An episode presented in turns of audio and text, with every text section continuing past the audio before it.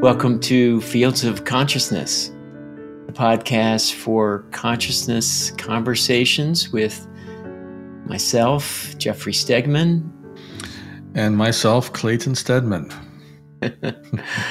As consciousness explorers and founders of Focus Life Force Energy, we're here to bring a holistic approach to consciousness and share practical examples of how you can take your life to the next level. From your home to your coworkers, let's explore together how consciousness interacts with your everyday experience. In our last episode, we discussed a bit more about who we are and our interest in consciousness. In this episode, we dive deeper into high and low consciousness fields how living in a high consciousness field benefits you, and why we believe environment is more important than your personal will.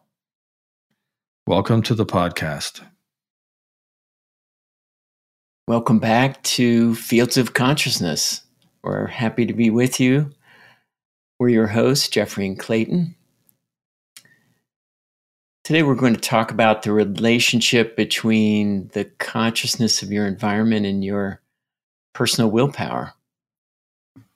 So, Clayton, this idea that the environment, that our environment around us is more important than our willpower just blows me away. Can you explain that to me? Yeah, it's an interesting idea.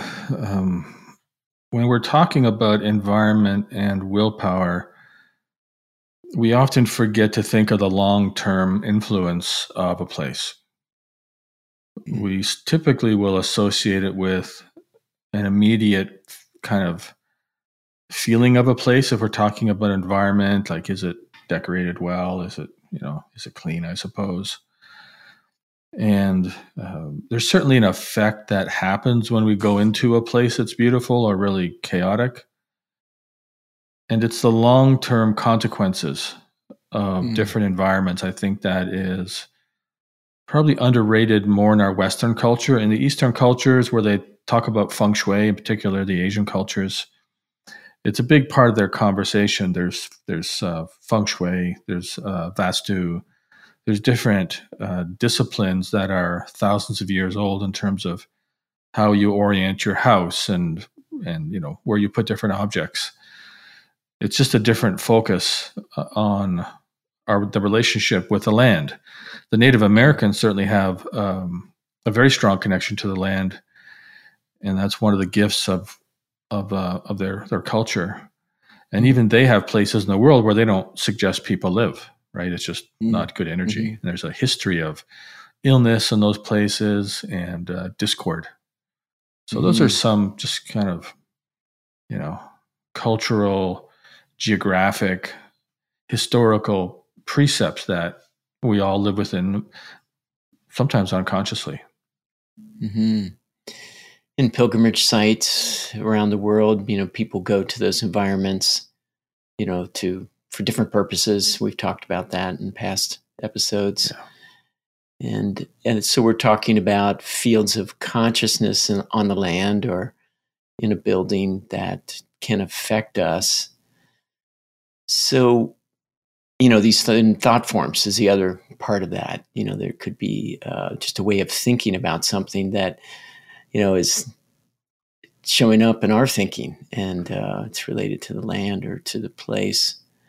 Um, but how does mm. how does how do willpower and this environment kind of you know interplay you know in our personal energy well, it's interesting. Interesting you meant you mentioned thought forms. So, uh, if we're really paying attention to our thinking when we go to a place, our thinking typically starts to change after our energy is depleted a bit or raised a bit.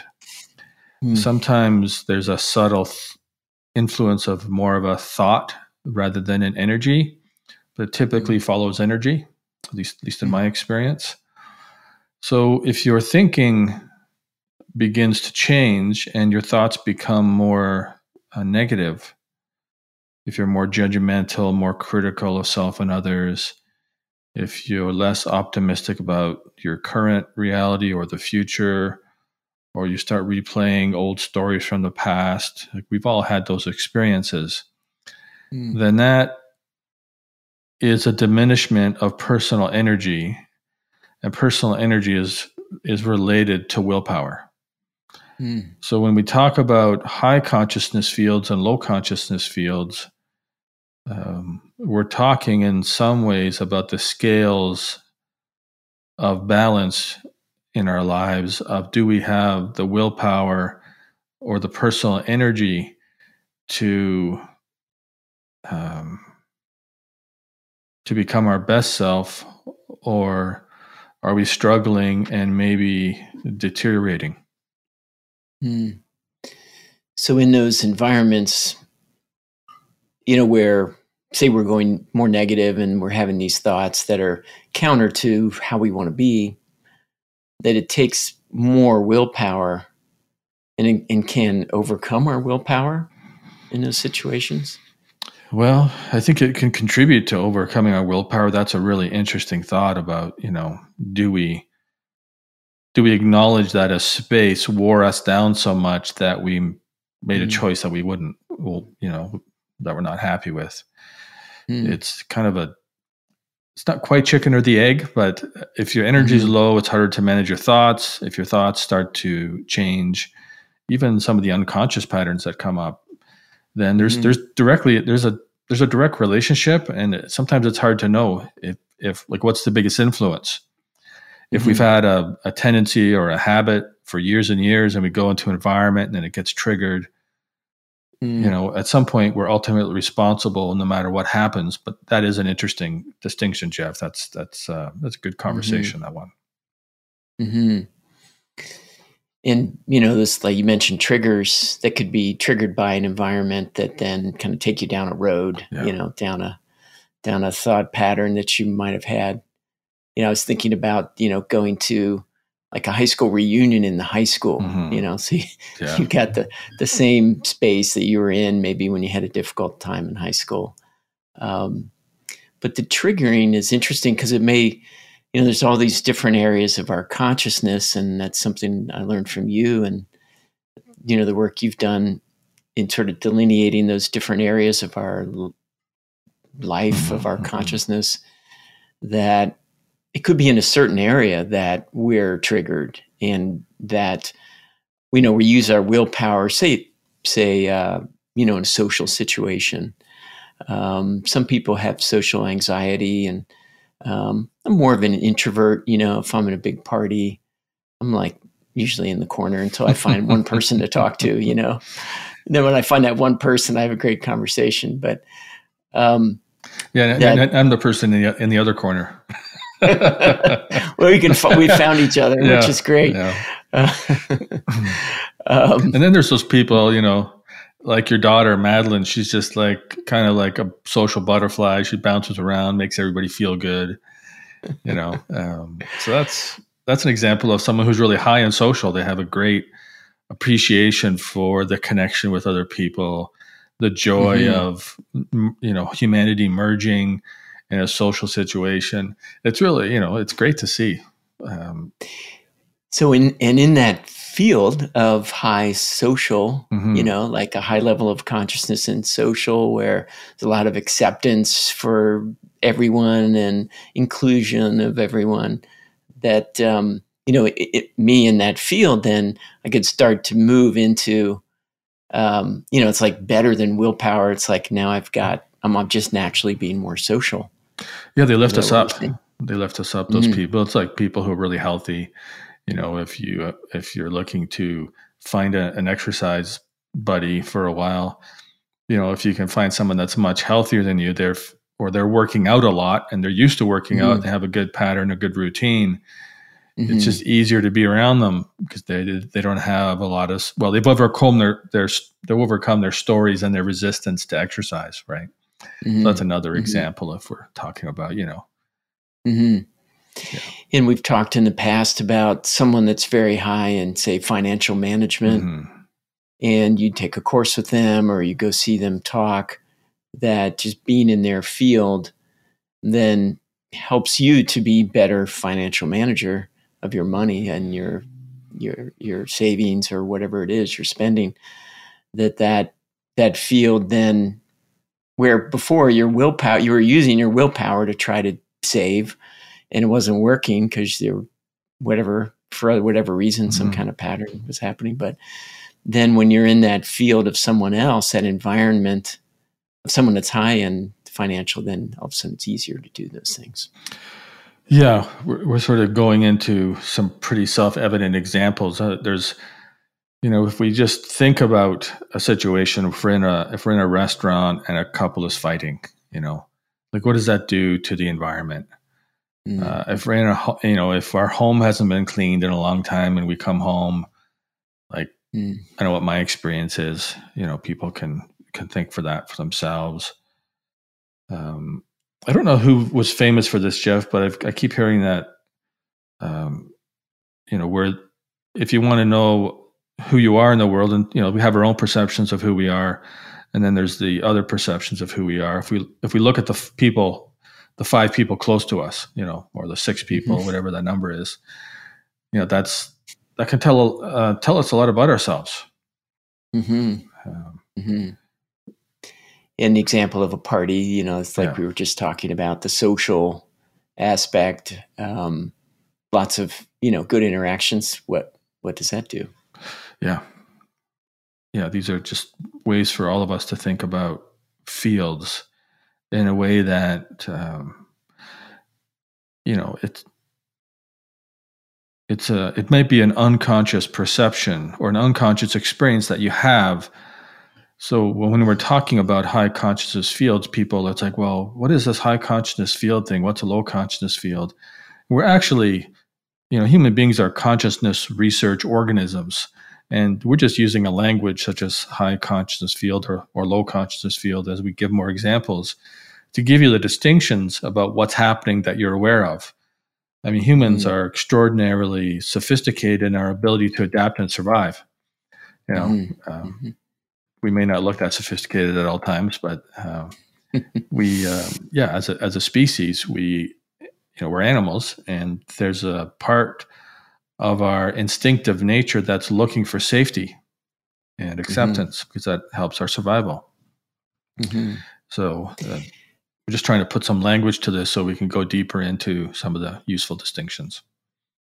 Well, and becoming conscious of these influences then helps us to use it to our advantage, yeah. you know, to, to, to grow in the ways that we want to grow or to be the, the kind of person that we want to be all right, what's what kind of environment do I need to be around to be better, you know, in this area yeah. that I've picked. Um, yeah. Well, let's yeah, let's talk about some of the low uh, environments. Um, so they, you know, it can be low in consciousness, the way we measure consciousness.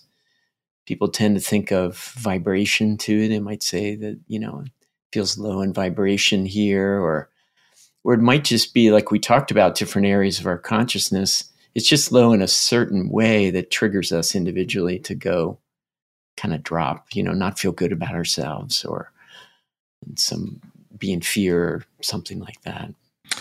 Yeah, there's there's the objective low consciousness measurement, and if you've been in a in a certain environment for a long time and you associate that with friends and family and the good things in life that you've experienced, it may be relatively low, like a, uh, let's say there's a home or a, an apartment that you you've lived in for a long time and you've had a lot of good memories there, but it's really kind of, you know, the neighborhood's gone down.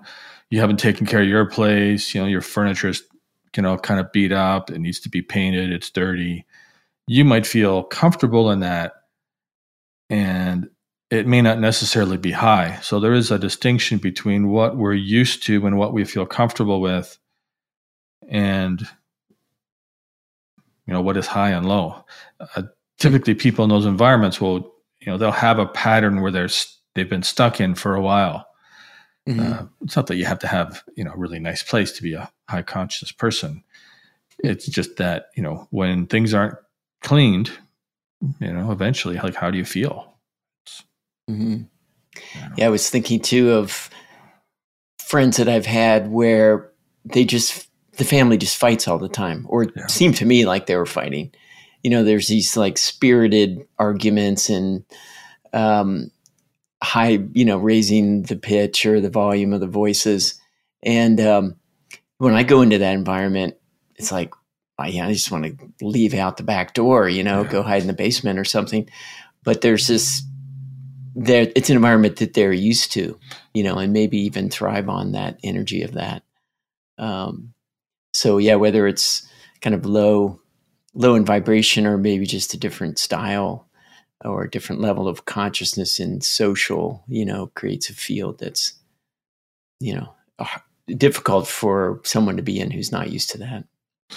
Yeah, they've they've maybe got a thicker skin by being in that environment all the time, and you know they may have a a way of relating that I wouldn't probably enjoy either. Uh, It may not be that low. It's uh, it can just be a very blunt kind of style of relating, or a Mhm. caustic, or a you know they call it a sense of humor, and it can be really critical. So it, sometimes it's just a style of relating, and sometimes people try to rationalize the bad habits. You know, that's the way we are. We've always been that way. It's our way of talking to each other. It's like, Mhm. Yeah, well, Mhm. uh, yeah, and, and those people may be really smart with their money, you know. So Mhm. it's you know humans are interesting. We have these areas where we can be really well resourced, and uh, other areas where we just yeah we're we're struggling. So the so the low consciousness or low energy field, you know, we've talked in past podcasts about the feelings, you know, can feel heavy. Uh, as you said earlier, you might have these negative thoughts coming in that, you know, you could maybe, see there if they're yours or not. They might not be Mhm. yours. Um, you might be distracted. Um, be less compassionate in that situation. Have you ever noticed that, Clayton? Oh yeah, the mind loves to to jump to to jump to judgment, or um, to make up assumptions before checking the Mhm. data. Yeah, the mind's the mind's great for that. And anytime you're in a, a low a lower vibration area, you've got to be a little more uh, diligent about managing your thinking. Mm-hmm. Um, I've even noticed, like up here, Jeff, um, we've got a, a really bad fire season this year up in British Columbia, and the net, well, a lot of a lot of places do, but we're certainly one of them. And the level of conscious of the town has dropped, like that Mm. that we're in. In fact, the whole this part of the whole country's dropped. Uh, Mm. the province has dropped about 90 points, the province of British Columbia, s- since the severity of the fire season has um, kind of kicked in.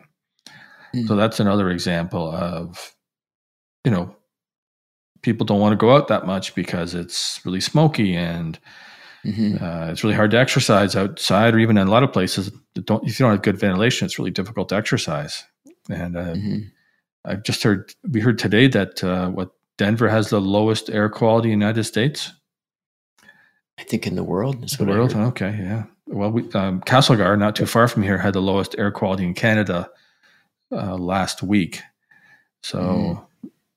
that's just a Mhm. real, you know, kind of visceral example of is fresh air and sunshine, you know, or even uh, you know, rain because that nourishes the earth. Is that you know a higher field or a or a lower field, and is you know uh, smoke from fires that clogs your lungs and makes your eyes irritated and or you know makes Mhm. it difficult for you to breathe. That's that's a pretty pretty dramatic example. Yeah, dr- yeah, dramatic example of an unhealthy, you know, environment or a low environment or triggering emotions and, you know, into you know, complaining, I guess is one way to look at it. I'm not saying you were complaining, Clayton, but uh, it's uh, it could lead to, you know, patterns uh, no matter what our willpower is, it's like the environment is just so big and so Mhm. kind of overwhelming in our uh, consciousness that it can create that kind of reaction. Yeah, it was, you know, the people that I talked to, it, it was like, geez, we spent so much time inside the last winter with, you know, all this, you know, self isolation. And then summertime comes and it's, and it's, um, it's smoky. It's like, you know, give us a break, you know.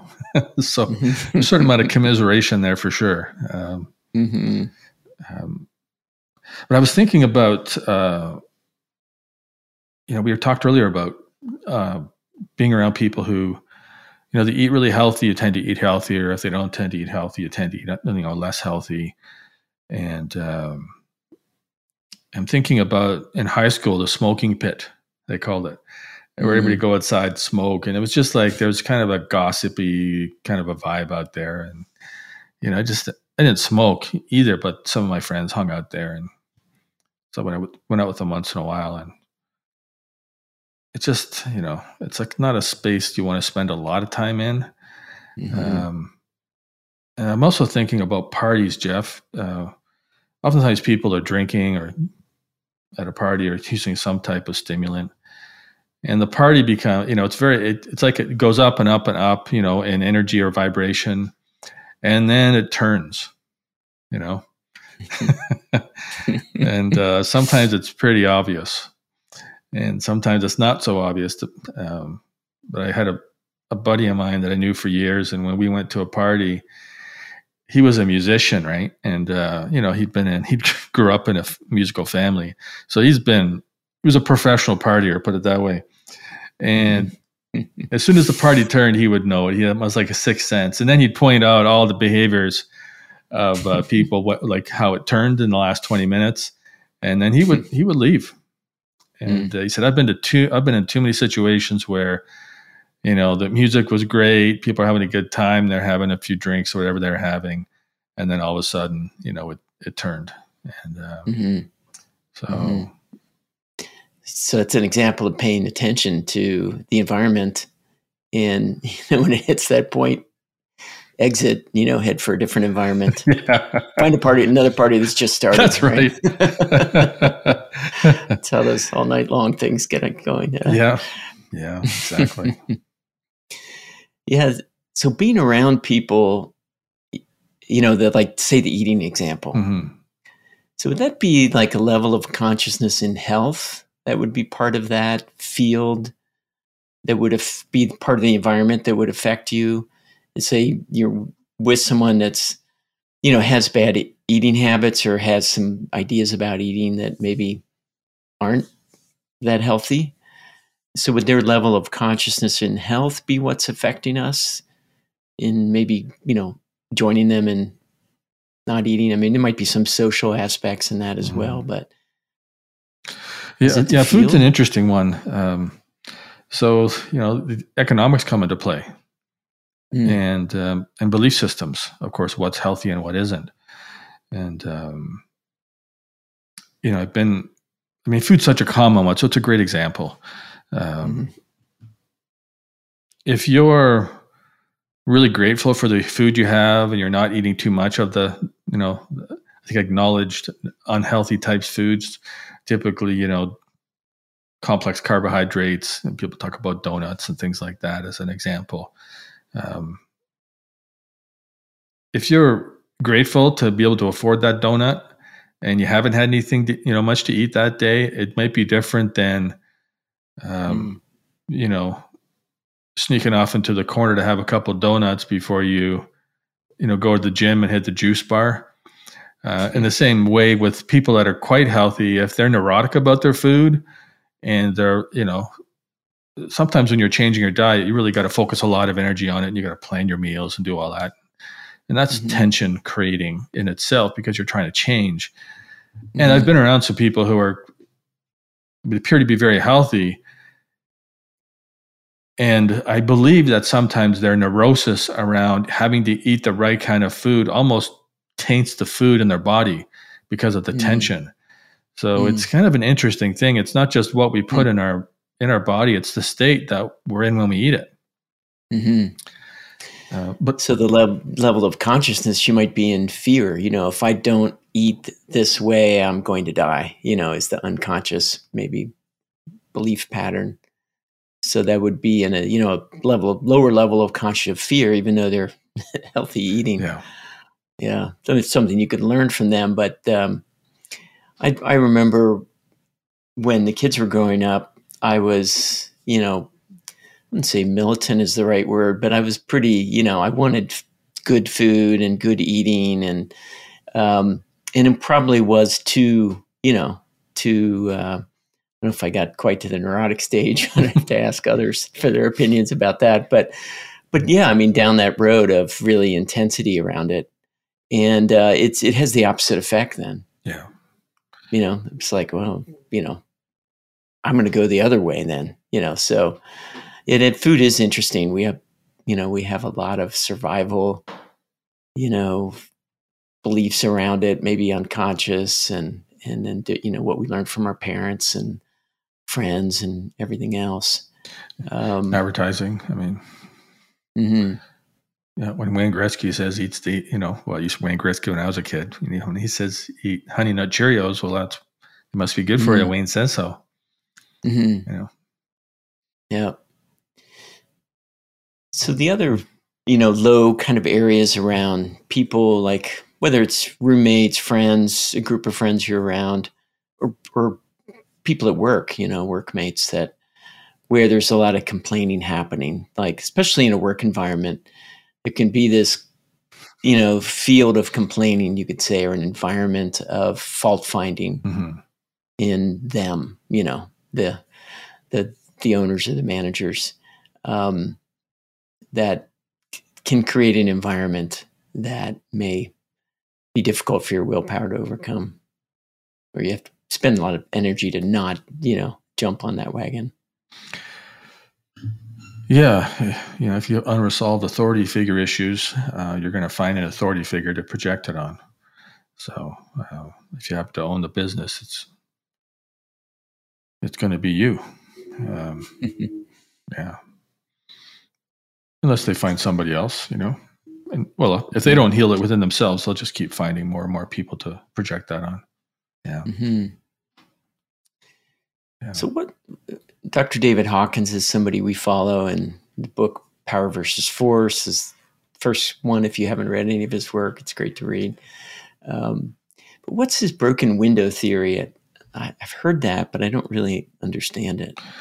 Yeah, it's a common theory. It's the uh, uh, I don't. I think I read it first in his uh, book, and I, I, looked it up. And it's basically if you're in a neighborhood and somebody breaks the win uh, breaks a window. And I think the example was in you know an apartment building. Somebody threw a a rock through a window, and they don't fix it. And then what tends to happen is that broken, unrepaired items that are visible, especially will tend to attract other circumstances that are similar. So, what happens is that, well, there's a broken window, so the person doesn't make the effort to fix it. And then they don't make the effort to fix that fence outside, and there's, you know, something happens with the fence. And then, you know, then they're not making the effort to cut the grass or whatever. And it just leads to more and more uh, I don't know, disrespect or lack of care for the environment. Mm-hmm. And the opposite is the same. They found that if they, if somebody, you know, if there's a broken window or something that needs repair, just physical stuff in an environment, if you take care of the physical environment, people will tend to take more care of the physical environment. It's, um, it's a sort of a law of attraction, you know, that the neglect tracks more neglect and the, and the high maintenance uh, the positive maintenance on something attracts more positive maintenance. When we've noticed in the FLFE field, in the FLFE high consciousness environment, that people take care of it more. You know that they they're there's something about a high consciousness field that has people clean and paint and renew the environment do you think that like a broken window in this situation is lowering the level of consciousness of the environment there? Yeah, I think anything that's um, neglected in terms of maintenance would drop the level of consciousness. Yeah, that's what I believe. Yeah. Mm-hmm. Yeah, that's interesting. They'll, they'll tend to think about you know physical things like that in consciousness together, but as as we've we've found out and through study that fields of consciousness are everywhere and they're not just around living things it's part of yeah. part of our whole environment. Yeah i mean thoughts are things. So if you have a like a broken window it's like you're looking at that and you're going okay that person either doesn't you know have the money to fix it or they don't care. But you're you know your thought that's projecting towards that building with the broken window is typically not oh what a lovely building like look at how mm. well they take care of that oh they chose a nice color for the uh, you know, for the, the trim or or it's mm. just well respected. And so thoughts are things. And I mm. think that negative thought that's repeated over and over again, if it's, especially if it's in a visible place, starts to create an energy about it.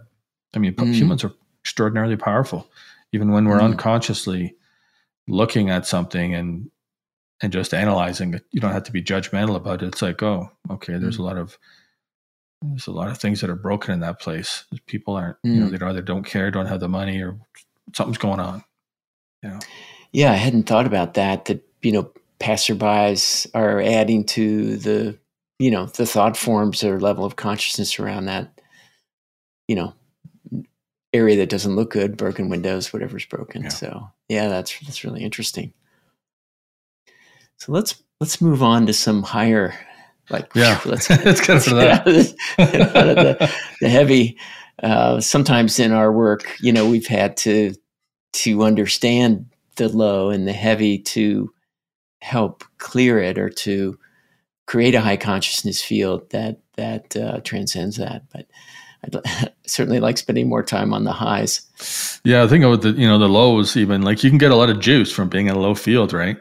You get a lot of juice mm. from being a victim, and it's you know these fields are very uh, a lot of entrainment happens the more you spend a, time in a certain field the more you'll want to spend time in that field mm-hmm. yeah yeah yeah you get get the kind of energy like you scare yourself in a graveyard and you yeah. just run as fast as you can you're, you're, like sprinting at the speed you can never do normally so the adrenaline uh, yeah horror movies kind of energy horror movies remind me of that all the time I could never figure out as a kid. Like we would go to this one guy's place and watch horror movies, and then one time, uh, you know, it was like a basement. It was like a daylight basement, and uh, he came to the. Um, it was uh, those a lot of stabbing in the movies. I can't remember which one it was.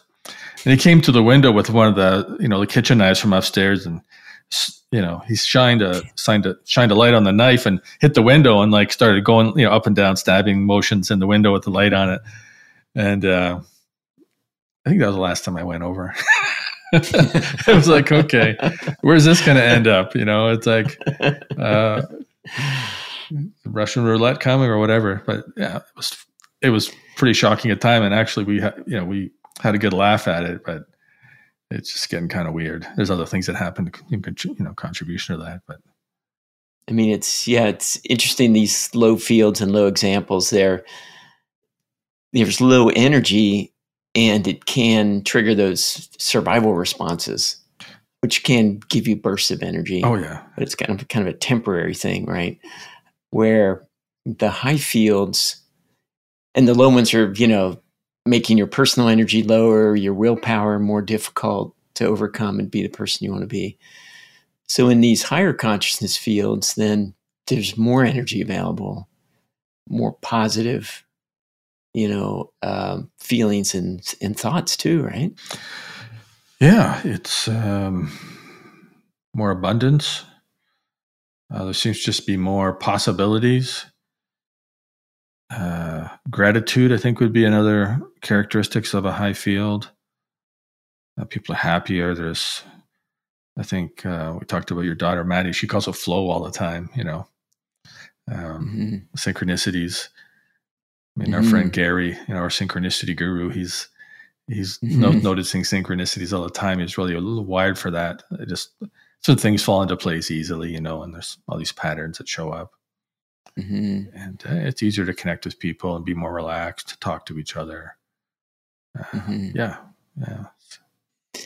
so that you know the the beginning of the party you know when the Yes. party's first starting and there's the social is getting going and there's fun exciting people to talk to there's that happy flow feeling and you know th- noticing those synchronicities and energized feeling um, and that kind of energy in those higher fields you know it's a it seems like it's a longer term energy right? It's uh, supporting our personal energy and our personal will um, that there's just you know when you're not in a it's like a survival kind of whether it's unconscious or conscious triggering that um, we can be our higher selves we can be our best selves more easily Yeah, if you've ever been to a good party, you know, you kind of you can be it can last for days that feeling, you know.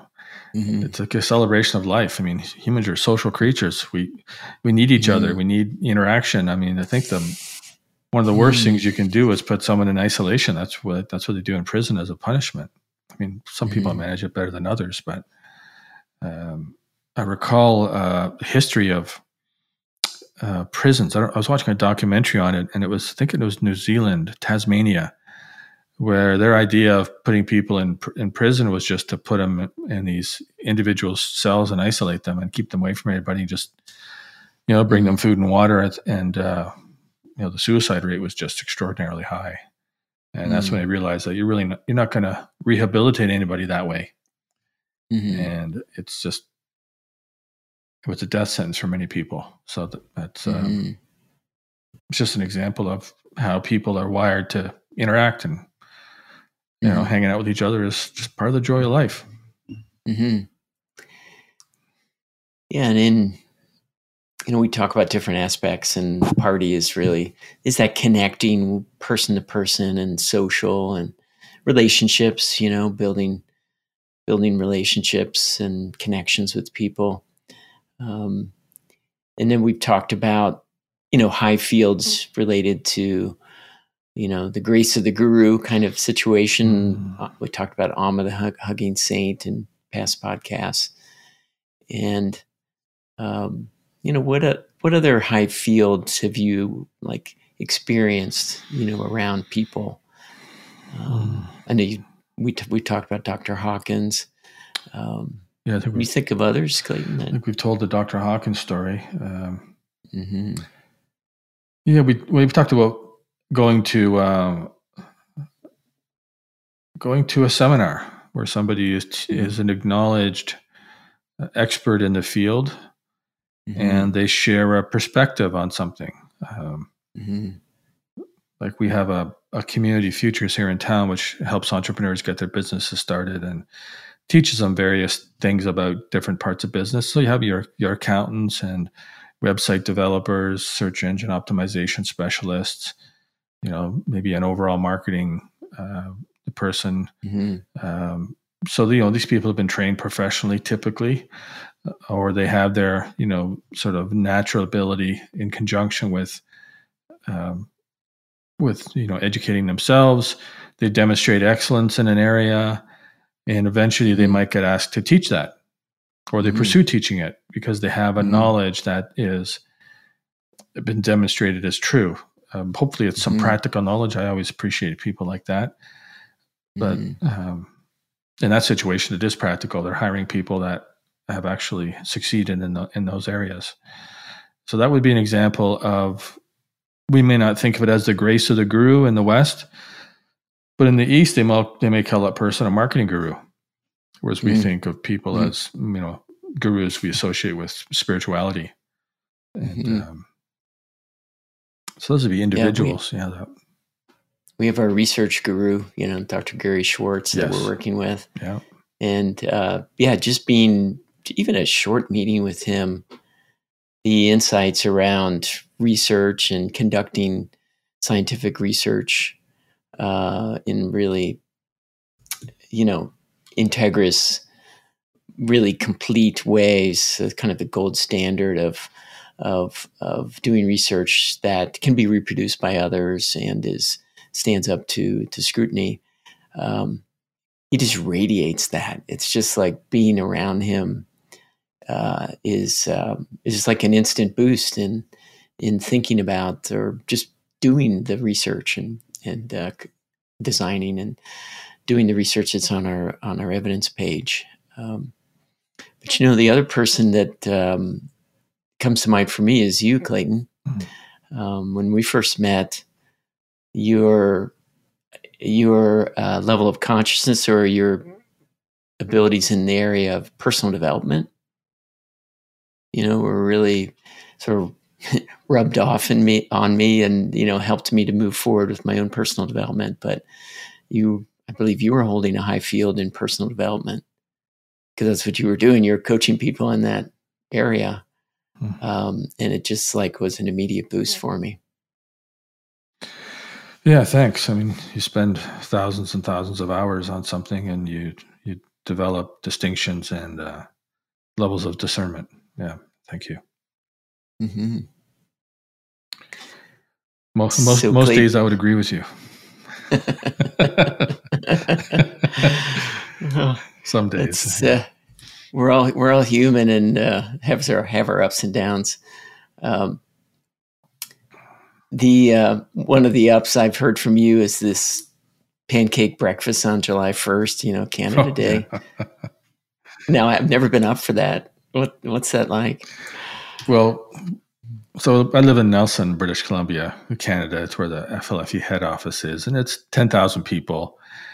And a lot of these small towns, they have their main street, you know, and it was um, it was the center of um, the distribution of uh, ore in the area, and so it had uh, you know a lot of nice architecture. There was a lot of uh, you know kind of money moving through the area at one time, and and Baker Street is you know uh, our main street in town, and it's lined with you know quite nice architecture, a lot of brick buildings.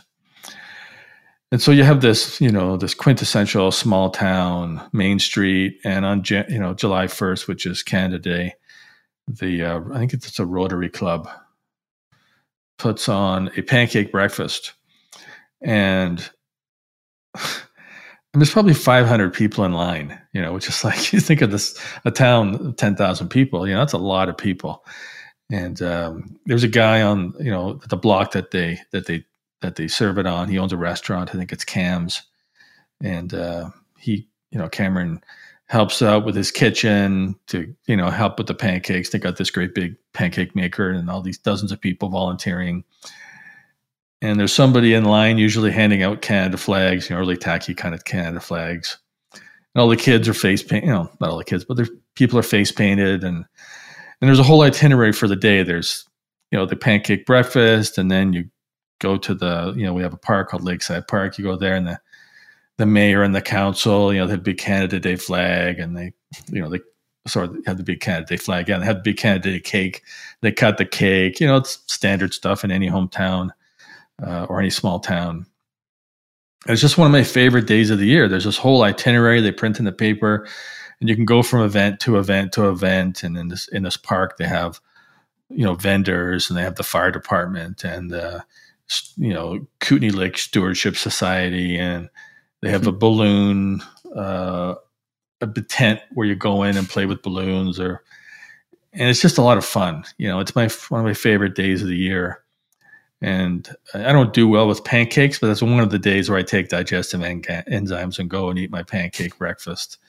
and um, it's just great. It's just a celebration of you know the country and the town, and um, I just love it. I love going to pancake breakfast. You know, it's just that small town, simple, down to earth. Yeah. So, no, knowing you, Clayton, I'm sure you've calibrated the level of consciousness of, of, of Pancake Breakfast Canada Day. What what happens during that? Oh yeah, day? God, I forgot to mention that. It's the yeah. So Canada Day is the highest consciousness day of the year in Canada. Hmm. Now the second highest day is uh, Christmas. Hmm. Now there's been years when Christmas Day is higher than Canada Day for some reason, and maybe there's something going on politically. And the week leading up to Christmas is the highest day of the year. Uh, sorry, the highest week of the year. Yeah, mm-hmm. and mm-hmm. um, that's the pattern we see everywhere, Jeff. It's usually the the birthday of the spiritual leader of the majority mm. of people in the country. That mm. is the highest day, and then there's typically holidays before that. Like when mm. I mm-hmm. lived in the Middle East for a while, it was I think it was Eid that led up to the birthday of uh, Muhammad, mm-hmm. and that was the highest day of the year. Mm-hmm. And uh, it's interesting that you can have a country that's you know, someplace in the world, it could be 150, 180 out of a thousand on the Hawkins map of consciousness. And on that day, it would be over 500, mm. which mm. is love on the Hawkins map. So, you know, you got street festivals, you've got all kinds of events happening. People are on holidays. There's, you know, there's usually lots of parties, lots of great mm-hmm. food. And, um, yeah, that's, that's a, that's a great example of a high consciousness field. Mm-hmm. So in that field, our personal energy is lifted, our you know level of consciousness is lifted. I, I, kind of think of personal energy as like, well, how much get up and go do we have? Yeah. You know, how much kind of functioning and ability to to go and do things, and level of consciousness as we, you know, as we move up into that 500 and above level, just feel a lot of love towards towards everything um, and everyone. Yeah, I mean, one of the examples that I was just thinking of high consciousness fields is when I first went to um, your family's companies, and mm. uh, we talked a little bit the, about this before. But there was, you know, we, you were introducing me to people, and you're this is Fred. He's been here 37 years. This is John. He's been here like 17 years. This is you know mm-hmm. Bob or Mary. They've been here 24 years. I mean, I've never been in a company where you had so many long term employees and I mm-hmm. thought that was, you know, this said a lot about you and your family, how you, how you created that. And uh, that's a very mm-hmm. pra- practical example of just having a company that's run well, people are treated with, res- with respect. They certainly seem to be happy there. Mm-hmm. Um, not just mm-hmm. because you were showing me around. I got, you know, I just thought they were generally kind of nice people. And the, the mm-hmm. tenure was something I hadn't experienced uh, before. So, mm-hmm. um, yeah, there's a field that exists, and you know, with a company that's been around that long as well. Yeah. Uh, you know, there's that history, and it's been in the same building a long time. Uh, that that that field of consciousness grows there, and people can you know make a living, take care of their families, and um, express themselves. You know, at work and through their careers, and so yeah, it's I'm sure it's true true other places. Um, we certainly with FLFE, it's been quite a delightful environment to be in because we have, of course, the FLFE environment activated on the the building, our office building, and but it's also every you know all the people and the interactions and sort of in the mission of the company. People are um, invested in that mission and. Mm-hmm. Um, helping each other and you know somebody gets busy somebody else comes over to help and there's just that um, you know high consciousness field seems to bring in these um, char- you know the characteristics of cooperation and and uh, respect for each other um, really uh, laughter you know like yeah sometimes we get going in these meetings. It's it's just hilarious. There's just there's something about laughter and humor that's high consciousness. Absolutely. You know. Yeah. That, that um, and the manifesting the manifesting part.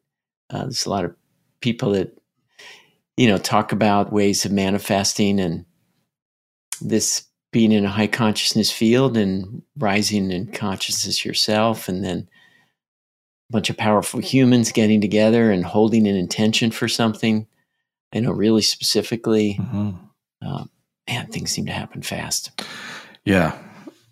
You know, what's interesting about kinesiology is you, you can, or muscle testing, you can measure the level of consciousness of the environment mm. and then start mm. to tweak it, you know, to adjust mm. it and optimize it. And yeah, at some point it just becomes, there's a real flow and it's just a delight. You almost, like with the FLFE office. I mean, I look forward to going into the office, and uh, mm-hmm. there's an energy there of getting things done, which is just makes it way easier mm-hmm. if you're kind of you know feeling sluggish, just get your body to the office, you know, mm-hmm. and um, that's true for a lot of places. There's just an energy of doing, so you get to tune into the energy and it carries you. Mm-hmm. And in the, that high field, you know, we talked about in a low field, you have you have to use your personal willpower to kind of move your mood up, you know, to to move out of negative thoughts or negative feelings. It's just less effort, you know, in, in a high in a higher environment that you don't have to use your personal willpower to get out of a bad mood because you're just already in a good mood or it just takes a little switch of thought to be to be in a different different pattern. Yeah there's lots of characteristics of those high high places. There's um we talked about more synchronicities. Yeah just day-to-day positive living more personal energy um, manifesting seems to happen quicker in a high field jeff it's uh mm-hmm. and you know in a high field the manifesting is generally positive I mean, quicker mm-hmm. manifesting is you know is good as long as the you know. well, it comes back to watching your thoughts, because uh, some of us have some unconscious thoughts and maybe unconscious speech patterns around. Oh, there I go again, or yeah. you know, I'm so bad at that. You know, those kind of negative patterns in a high field are you know it's manifesting can occur. Oh um, yeah, yeah. We think about we manifest what we uh, think about, whether we are intending to attract it or not. It's it's always mm-hmm. happening. So yeah, mm-hmm. if you're in a mm-hmm. high field and you've got a particularly, uh, you know, if you have a particularly hard time with something, it it seems to come to the surface pretty quick because things just happen faster in a high field. So mm-hmm. yeah.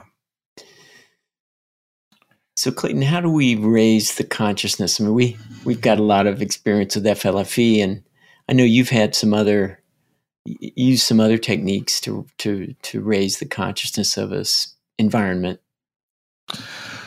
Yeah, I mean, uh, I always like to start with the basics. You know, just uh, we talked about before when I was in private practice, when I was wanting to grow the business. Um, I would take everything out of my office, wipe down the walls with some water, just bless the room, thank it for helping me, you know, make a living and have joyful, well paid work. And I would be pretty diligent about that while I was wiping down the walls and giving thanks for all the clients. So just cleaning, just, you know, clean mm-hmm. it, clean the windows, wipe down the walls. I mean, I used to dust the ceiling and take out all the furniture. That was a bit extreme but that's you know that's it really worked and i tend to be cluttery mm-hmm. so if i took everything else and only brought back in the things that i was using and cleaned every mm-hmm. book then you know that stuff i wasn't using i'd put it in storage and i'd rotate stuff in and out of storage that i you know i wasn't reading those books at the time i just wanted to keep everything really current so i would say cleaning washing down the walls for example and uh, i think we talked about rose like i use mm. a product called dr bronner soap a lot And I use the rose oil, and um, mm-hmm. you know, rose is the highest vibration plant. So, mm-hmm. I mean, do you have you ever done a lot of smudging, Jeff? Is that something you were really into? Smudging? Yeah. No. I mean, I've been around people that that did it, and been to you know various ceremonies where it was done, and so I've definitely felt felt the effects of it. Um, but I, I haven't done it much myself and once once we were able, you know, once we developed the FLFE technology, it just didn't wasn't needed anymore. Um, but yeah, on on Rose, I've you know since we talked about that, that Rose is the highest vibration, the highest consciousness plant. That uh, yeah, I've been using Rose essence a lot more, mm-hmm. and um, it certainly makes sense to use it to wash the walls down and you know do that. Have you noticed like I'm sure in your measuring, say your office, what kind of change in consciousness level you would get in a in a good cleaning? Is it in a scale of you know few you know less than 10 points or higher than 10 or honestly you know i haven't you think as many things as i like to measure i haven't really measured that hmm. yeah i noticed that i really i'm really grateful for the people who clean the office mm-hmm. and um like we yeah, we spend a lot of we spent a lot of um, a lot of resources on creating a nice environment. You know, we happened to move mm-hmm. into a an empty space, so we got it designed. We had a we had an architectural designer, and mm-hmm. um, it was kind of built to suit the, this new office. So we have spent a lot on it, you know, and we're just finishing up the getting art and and things. So it's been so nice. I just haven't really I haven't paid attention to that for for years. Yeah, that's, that's, mm-hmm. that's that'd be an interesting experiment. Now, I've never done uh, feng shui, but I know you've you've done that pretty often in your where you live.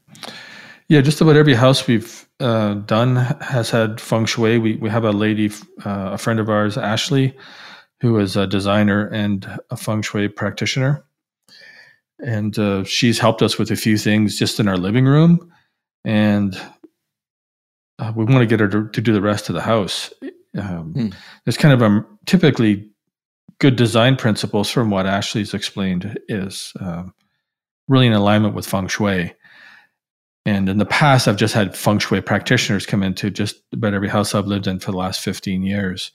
Hmm. And um, some four or five times, you know, they, they, um, they just keep making improvements. And honestly, I think if I had to kept having them come in, it would have been even better and better and better. I just, Hmm. you know, it was pretty good and I just focused on something else. But there's a lot more in that that I've explored and I've explored it probably more than 90% of people I know. Um, I was always, I mean, sometimes the, the, the change was dramatic. Mm-hmm. Um, mm-hmm. I lived in a rental one time in Kitsilano in Vancouver up on, uh, God, Arbutus Street. Yeah. And this home had been a rent home for a lot of years. And there'd be a few people that would stay there like seven, eight years, and then some people would move in and some people would move out. It was like shared shared house. Um, nice place to, to live. It was really great for me um, and for others, mm-hmm. I, I, think. Um, and we had a person come in and feng shui the home, and there was one kind of weird spot in the hallway, and um, yeah, people in the house knew about it, and when they came in, they're their their their uh, the story they had was that there was an argument there in the past between some people, or some people had argued there a lot, and it created this really low spot in the house. And um, mm. so they did a did a process, and they they they cleared it, and we all in the house noticed that the house seemed very different, mm. and that was um, pretty dramatic. Like there's you got five people you know they're all experience the same thing and you're living in the place that's significant mm. and um and it wasn't like the house wasn't loved you know so to speak um, one of the guys that lived there did sweats every friday night that's mm. sort of where i got into the smudging a lot and the, the some of the native uh, ways of thinking and they would come back after the sweats and you know they have a meal at the place and on Saturday morning you'd wake up and there'd be four or five people in the living room in the living room like staying overnight just because you know they stayed late. So it had a it was, the house had a great feeling in it. It was a good place to live, and there was just one spot, and uh, that was pretty dramatic. Yeah. So in thinking about fields of consciousness, you know, that we've been talking about, you can kind of picture the fields and thought forms attached to it and um, you know, from the input of all the people that have been there and over all that time. So, how does feng shui work? I mean, is it the movement of energy into the, like, how does it make, how does a place go up? I don't know if you know this or not. I'm just mm-hmm. kind of wondering, like, how does feng shui actually work with the fields of consciousness to, to, to go higher? Well, from what I understand about it, um, there's certain principles where if you have a large window and you put a plant in the center of the window, your eye will tend to draw itself to the plant in the center of the window. And depending on the room and the house and where it's laid out, that will pull your energy to a nice view. Mm. Uh, if it isn't a place where you'd naturally look. So that's an example of working with the way that humans relate to an environment to help them mm. appreciate the beauty that's in it. Mm. there's just really common sense things like having furniture that doesn't uh, get in the way of moving around properly. Mm. Uh, colors, uh, you know, feng shui people talk about cleaning as well. I mean, it's that was one of the things that was always mentioned with the people. I, I tend to work with the same person, and you know, they they had been doing it for decades. And when I lived in Vancouver, I'd lived there 20 years, mm. and so they would come over and do the place, and they would you know back to the basics. Okay, when you move in, you know, if you're living in a shared house, you you know you clean your room really well. You put your energy into it. Um, there's also about the way that the energy runs. Uh, like a lot of feng shui people don't suggest you live on the end of a cul-de-sac because mm. the energy mm. of the cars moving will tend to, mm. you know, kind of hit that property, if you will. Mm-hmm. Um, or living on a place on a highway where you're, say, the highway is going in a certain direction. There's a big bend, and the chi of the traffic will actually go beyond the road. We, we've used that as a as a uh, geopathic stress indicator when we're writing the programs for FLFE and compensating for mm-hmm. that. Mm-hmm. Uh, bends and rivers, of course, Jeff. That's another one that we're common. Uh, mm-hmm. we're, we're, mm-hmm. we're, we commonly work with. Uh, underground movement of water will tend to pull energy away from a mm-hmm. place because it's the energy is going with the water. So those are all feng shui uh, principles. Um, yeah. Okay. Yeah. Geopathic stress would be part of feng, feng shui. Yeah. Mm, that's interesting. Yeah. So it sounds like it's a combination of yeah, the flow of energy and the consciousness of the people living there, you know, appreciating the beauty and not running their shins into a couch. It's in a way. Yeah. Um, so they're then, so it's a combination of the flow of energy and uh, the consciousness of the people appreciating the house maybe going up. Yeah, the, you know, reasonable design principles, yeah, plants bringing in you know, like plants is another one. Um, I think we I talked about before. Jeff pets. A lot of people find their homes don't feel the way they want without, you know, mm-hmm. a pet or, or um, just living things. Like there's a difference between having a mm-hmm. um, a plastic plant that's green and looks good in a corner and one that's alive. Um, well, there's the the field of the the the cat purring and the dog wagging its tail. I think Dr. Hawkins talked about that, that the that kind of love was it in the unconditional love range that Yeah, 500 anyway, for sure. Yeah. Mm-hmm. And there's probably things about feng shui Jeff that I'm just not thinking about in this in this moment to be able to summarize it, you know, succinctly. Mm-hmm. Yeah, I just put you on the spot there. Oh. I just was really curious about how how it works with fields of consciousness and makes sense that it, the flow of energy is happening all the time around us and if you can use that to your advantage to you know add to the energy of the house or make sure that energy isn't going out the back door in a way that you know lowers the the level of consciousness so. yeah that's right if you have your front door and your back door aligning and you don't tend to you know if you don't find a way to manage the flow it tends to go right out and that affects your abundance there's there's a lot of principles.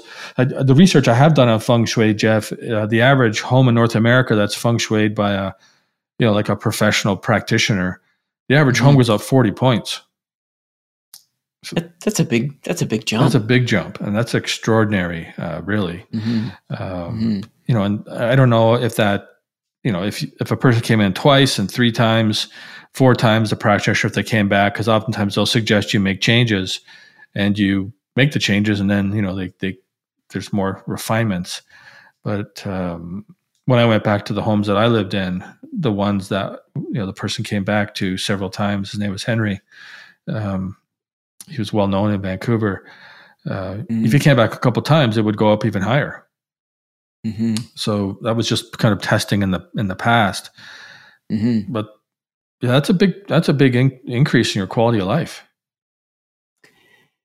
Yeah, let's let's talk about high consciousness fields and you know the FLFE service is another way to raise the level of consciousness of the properties and you know it kind of depends on where the property starts as to what the what the delta is, what the increase is, but the FLFE home subscriptions at 560 and um, that's dramatically different than certainly North America's or the United States is in the 350 range right now. Yeah, I mean, 2019, I think the average, the LOC of the average home in the United States was around 400. So that's a mm-hmm. 160 point increase. Mm-hmm. And um, mm-hmm. the, of course, we know that the, the Hawkins map of consciousness is logarithmic. So it's 400 to the 160th power. Mm-hmm. And I think it's even higher now, Jeff, since the pandemic. A lot of things, you know, the consciousness has dropped a lot. So, mm-hmm. yeah, people have found that sanctuary really, really helpful to have a high consciousness field to be in. Um, yeah, so in a in a high conscious field, whether you're doing feng shui or you're at a house of worship or you're in an FLFE environment, there's the things we've been talking about that we're supported to be in a better mood, to to um, have our relationships be at a higher level, at certainly in the love range, FLF, FLFE at 560. Um, you're supported for our relationships to be loving, and that being in that field, and it's like people went to to pilgrimages, you know, for personal growth and to get closer to divinity, to you know all of creation, to rise, or you know, it might, it might have been specific health things as well. But certain places people go to really evolve. Um, and so what we've noticed is there's a personal level of consciousness effect in a high consciousness field if you spend time in it. It's like if you went to live at your local synagogue, cathedral, mosque, and you could, you know, camp out and live in some of the highest places in those structures, you know, that's you would be spending time in a high consciousness field. And so, you know, we find that people's level of consciousness go up in that situation. Do you love to hear you talk more about that, Clayton? It's yeah. So because we're we spend a lot of time measuring consciousness with uh, kinesiology in particular. I mean, if you walk into a, a place and you feel good in there, it's very likely a, a higher, a high consciousness place. Uh, you know, humans are extraordinary consciousness research, uh, you know, machines. That's how we. That's part of how we survive. And with kinesiology, you can get pretty specific about changes in consciousness. So, for example, in a in an FLFE environment, um, if you spend eight hours a day in that environment for 90 days straight, the average person goes up in consciousness about 15 points on the Hawkins map. So, the Hawkins mm-hmm. map of consciousness or the Hawkins scale of consciousness is what we use as our our control to measure that influence. Mm-hmm. And if you're spending 24 hours a day in an FLFE field, so a, a person that's just come on to the service, that person on average goes up 30 points in, mm. in 90 days. So that's really quite a jump considering, you know, some people go up hundreds of points in their lifetime. And of course, some people go down. So when Dr. Hawkins was alive, the research that he did indicated that the average person goes up about five points in their lifetime. Mm. Mm-hmm. So being in a high consciousness field like FLFE really gives you uh, an opportunity to accelerate your your personal growth, your your level of mm-hmm. consciousness. Mm-hmm. And uh, I know the thing that you talk about all the time, Jeff, is that that's really you know it's thirty to the power of ten times more energy to create the life you want. Mm-hmm. That's what mm-hmm. it's for. It's to help you live a more abundant life mm-hmm. in, in whatever way that's meaningful to you. Yeah, and it's back back to the willpower and environment. So you know, in that high conscious environment, you know, the personal development is happening almost without our willpower, right? Yeah. I mean, you can be on your personal path, and we can talk about some of those personal paths, but um, doing what you're doing, but you're not applying more willpower. It's the environment itself that is is is supporting you to move up uh, more quickly and maybe clearing those habits or um, you know there's just more energy in the environment for us to, to use to to grow to clear those environments just be happier in our lives just to be in a be in a more joyous state um, so yeah, that's that seems that extra energy we can use it for to to create the life we want. The the the more you know positive, real expression of ourselves that you know the person we want to be. Yeah, there's I think there's less than one in one million homes in the world that are at 500 level of consciousness w- without mm. some type of FLFE influence or maybe multiple, you know, feng shui uh, applications. Mm. So in in most environments, we're having to give out our energy to compensate for the environment because we're higher than the environment. Mm. And in an FLFE environment, and you know, 560 isn't the limit of it. it we have lots. I think we have about 12 percent of our our in our homes, Jeff, that are over uh, that are over 600 on the Hawkins map. Mm. Mm-hmm. So it can go up a lot higher. It's just that the there's a the consciousness slider that you have access to if you're a subscriber or on, on a free trial. It allows you to adjust the level of consciousness, and it, it's kind of defaulted to 560 when you start the service. Mm-hmm. Mm-hmm. And you can take it up to 570 for those those keeners that want to have it at the highest possible level. Um, yeah. And that's, you know, there's this, there's a process. We haven't talked much about it so far in this, in these, these discussions of fields of consciousness about personal rising in consciousness. You know, what is that like? And we're talking about really increased freedom, you know, kind of freedom in our life to, to create the life that we want to have. Um, but along the way, there there we've got habits and levels of consciousness and maybe some traumas and patterns. Um, and as those start to change, you know, what, what happens? Well, we have these conversations with customers every day. And um, one of the themes is that, you know, rising in consciousness isn't always comfortable mm. as you release a negative pattern or an issue. Um, you know, there can be some rocky days, and um, mm. and the, on the on the other side of that, as you transcend it, there's more freedom, more joy, uh, mm. mm-hmm. and it isn't always smooth. And I think mm-hmm. that's really well known in in the consciousness or personal development community. Um, mm-hmm. the people who've made changes in their life, they know the process that they've gone through. Mm-hmm. And it can be difficult. And those of us who choose to live that life decide that it's worth it. Mm-hmm. Mm-hmm. And uh, yeah, I've heard the dark term "dark night of the soul" concept, where you know, in those big jumps, you know, we're really taking a large jump. That the old beliefs are dying off. You know, we're like they don't they're not working for us anymore, but the new ones haven't quite formed yet. And there's that that more like the like the butterfly the chrysalis. You know, mm-hmm. it's the the um, the worm is has, has dissolved, but the butterfly is not yet formed. That that can be can be uncomfortable.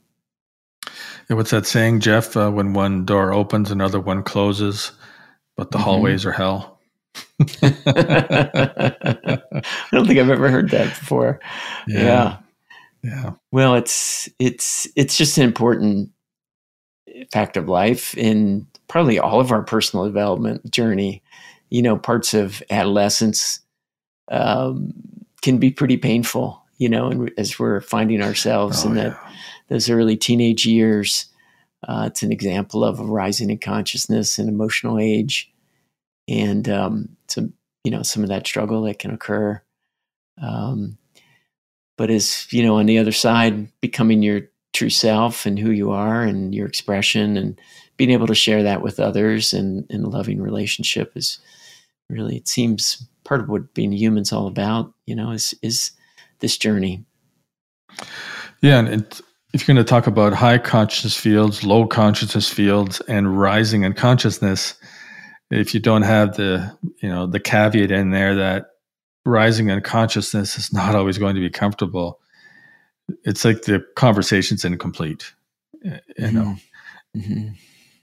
Um, we all want to be more free, typically, and mm-hmm. and um, and there's a process to go through to get there, and it's not always comfortable. Mm-hmm. So, what are some of the personal consciousness raising processes or tools that you that you've used in your life? Well, um, we talk a lot about Dr. Hawkins uh, in in the FLFE community. So, reading uh, Dr. Hawkins' books or listening to Dr. Hawkins, uh, you know, he's got a lot of DVDs and CDs for sale, and there's a lot of information on on the internet about him. Uh, any high consciousness teacher, I think, if you're in listening to their material or reading their their, their material, I think that would be one. Jeff. Mm-hmm. Um, how about for you? What are some of the ones that come to the top of your head? Well, when I was in high school, my mother and I did uh, transcendental meditation. Mm-hmm. So we went and, uh, you know, met with the guru and got our mantras. And that, that practice for me really changed my life. Um, just that time sitting twice a day at that time is what they recommended. It was like 15 minutes and got longer over time, but just having that quiet time to occupy my mind with just the mantra mm. and not be in a story or in my thoughts or in my feelings. And it really changed things for me. It just sort of opened up the view, you know, and then I could see my thoughts um, arise, you know, and then I would go back to the mantra. And I think just the experience of seeing my thoughts as not me, like as something that I can observe. Like if I'm observing it, then I'm not those thoughts. And I think that experience over time was really good for my personal development. Uh, to, yeah, that's good. Example. So that was med- meditation, and there's a lot, you know, a lot of forms of meditation. Um, and then you know the work I did with you sort of looking at where the low spots are, using kinesiology to measure those, and then using energetic medicine tools to to to move up or to clear those those old patterns. So that's kind of what I do now is more look for those pointers, you know, and they can be synchronicities pointing or just a flare, you know, like a anger flare or a mm. fear flare or some little like bright neon light, you know, going off in my in my being that says, okay, something's happening there that I that I need to look at and then apply some tools to. You know, whether it's meditating about it, whether it's talking about it, or energetic medicine, you know, releases.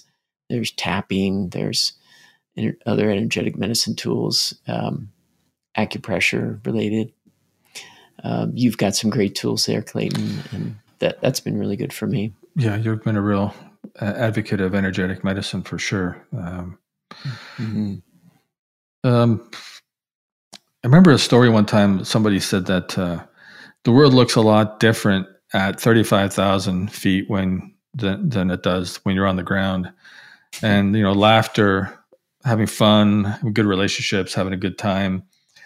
There's a type of healing that happens when you're having fun and enjoy that uh, you know we may not want to be that technical about it all the time. I'm going to go hang out with my friends have a high consciousness experience raise my vibration and hopefully raise my consciousness you know it's like you go hang out with your friends you have a good time you laugh you you know you do whatever you do and um, and that inspires us right mm-hmm. we're just kind of getting into a technical explanation of it here but there's a healing that happens and joy that doesn't always that doesn't necessarily happen anywhere else. Mm-hmm. Um, mm-hmm. Yeah, I've noticed that with dancing. Yeah, I was going to say, yeah. Yeah. yeah. static kind of we've had some ecstatic dancing groups around here and in Boulder when I've been there and yeah, just being able to just move your body to the music just like no other thoughts in mind and it there's something really healing and freeing about um, just being free with your body and just letting letting it move or even exercise i mean you know that there's a biochemical, you know, the endorphins and increased oxygen, and there's all those things, and they, they contribute to a higher level of consciousness. But definitely, exercise uh, is is one that, I mean, most of us feel way better if we exercise regularly. Mm-hmm. And um, I just thought I should mention before I forget. I mean, the most power, probably the most powerful personal development program in the history of humanity are the 12 step programs. Mm. You know, a lot of us forget that. And I, I don't know that they're meeting in person recently because of, the, of COVID, but there's so many 12 step programs. And, um, you know, mm. they're, they're proven to help people recover from, mm-hmm. you know, especially alcoholism. That's probably the most commonly known in, in, in ways that other, that nothing else has done that, that I'm a, that I'm aware of. Mm-hmm. And there's just so many, you know, there's so many spin-offs of that. Mm-hmm. And I guess, you know, some of the principles there would apply in other of these things we've talked about where we've got our personal willpower. We've talked a lot about willpower mm-hmm. today that it takes us so far and the environment can can help us to go further, to support us to go further. And it's turning ourselves over to that higher power, that personal, you know, that you could say divine power or willpower that and when that occurs that's you know where the magic seems to really happen yeah to have a talk about high consciousness fields and not talk about turning your life and your will over to a power that's greater than you would be another that would be an incomplete conversation and, and in our life mm-hmm. uh, you know we spend uh, probably most of our meetings we do a prayer before maybe 90 mm-hmm. percent plus. Sometimes we forget, mm-hmm. but that is uh, yeah, kind of fundamental to the way we do life. Yeah, I think you told me before, and correct me if this isn't isn't isn't accurate, but we've got our personal willpower, we've got the environment mm-hmm. that we're in, and then if we turn ourselves, say we're at 500 personally, and our, so our willpower is at that 500 level, and then if we rise in consciousness you know, 30 points, then we're, you know, we have, you know, 10 to the 30th power more willpower there. But if we turn ourselves over to divinity in some way, however we conceive that, where does the power go? Is, is it 850? Is that right? Yeah, it's called uh, the um, it's called the spiritual will. I remember when I mm. read that first in Hawkins' work, he's talking about the power of spiritual will, and I mean, I had to look up what that meant and mm-hmm. uh, it's turning your your will over to uh, something correlated with divinity. You know, they talk about mm-hmm. in the twelve step programs. I think a power greater than yourselves, mm-hmm. and uh, you know that can be a lot of things. If you've ever been out on the ocean, if you spend enough time mm-hmm. in the water, you're going to get humbled. Mm-hmm. There's a mm-hmm. power greater than us out there. Uh, you spend a lot of time in nature. You know, you're going to be reminded regularly that there is a power greater than us. And you may not mm-hmm. always think it's benevolent if it's uh, weather that you don't like or is actually dangerous. Uh, but yeah, you're absolutely right, Jeff. And uh, our our personal will is directly correlated to our level of consciousness. Mm-hmm. So our um, if your level of consciousness is 190, and if you have an addiction, addiction calibrates around 125 at, or desire on the Hawkins map of consciousness the field, I think in the 12 step programs, I think it's around 540, if I remember. And that's mm-hmm. about the energy that it takes to help people transcend addiction. You, you, need to have something that's much greater than your own will, in spite of all the suffering that may happen. Mm-hmm. Typically, that's what, what I'm not an expert on addiction, but that's that's my understanding mm-hmm. is you you need mm-hmm. you need help from something greater than yourself and mm-hmm. of course, because we like to measure consciousness, we try to put numbers on it. And you know, mm-hmm. sometimes that's really helpful. And, you know, if you're getting results, that's probably what's most important. Sure. The, yeah, the numbers help me just to get sort of an idea of the scale, mm-hmm. you know, like from my personal level to this 850 is just such a huge jump in power, you know, yeah. power to create the life that we want. And so that that surrender, you know, just seeing the numbers. Maybe I've become more of a numbers person hanging around you, yeah. Clayton. You must be you must be high in the field of numbers, and it's you're bringing me up into that. So I'm high in the, high in the um, field of numbers geekdom. That's right. It's rubbing off on me, um, and it's it's part of how we've been able to do FLFE is with the measuring. If we did, if we hadn't been able to do this consciousness measuring, we would just wouldn't have been able to create what we've created. Yeah, hundred percent agree with you. I don't even know if I'd want to. It's so hard to understand some of these higher truths and what's a truth and what's a belief system. If, if we didn't have a way of measuring it, I don't know if I'd want to do this business. Mm-hmm. Mm-hmm. Well, we're reaching reaching the end of our conversation here today, and we'd love to leave these tidbits or things that you can try at home or you know with your friends. Um, so I'll I'll start that off. That you know we've talked about these low and high consciousness environments, and you know the awareness about that. We've talked about that in previous podcasts. But then this this idea of willpower and how does that environment affect our willpower, our personal energy, maybe ability to you know get things done um, in these environments. You know, to pay attention. First of all, how does the environment feel, and then what is it doing to you personally as far as you know your will yeah um, i think we've talked before about you know humans are consciousness researching uh, mechanisms and um, in in an unconscious way we're always looking for uh, that's the role of the ego is to help us increase the odds of survival but as we get beyond the ego and we move towards more loving um, ways of being, our our environment and our willpower plays a more important part. And so, typically, we invite you to uh, look at your life in in a way that you can become more conscious of what you're doing and maybe raise your consciousness and and see what that next step is in your life. And so, if if you'd like to uh, to do that this week, we we thought we'd suggest that you look at your environment and really create more discernment around how that affects your personal willpower, your personal energy, and uh, your ability to change. Great. Thanks, Clayton. Yeah, thanks, Jeff. Thank you for joining Fields of Consciousness, the podcast of consciousness conversations. We invite you to visit the link below the episode to experience a completely free trial of Focused Life Force Energy for 15 days. If you like, you can subscribe to Fields of Consciousness podcast, and please tune in next time. We release new episodes every other week on Tuesdays at 11:11 a.m. PST Pacific Time. Onward and upward.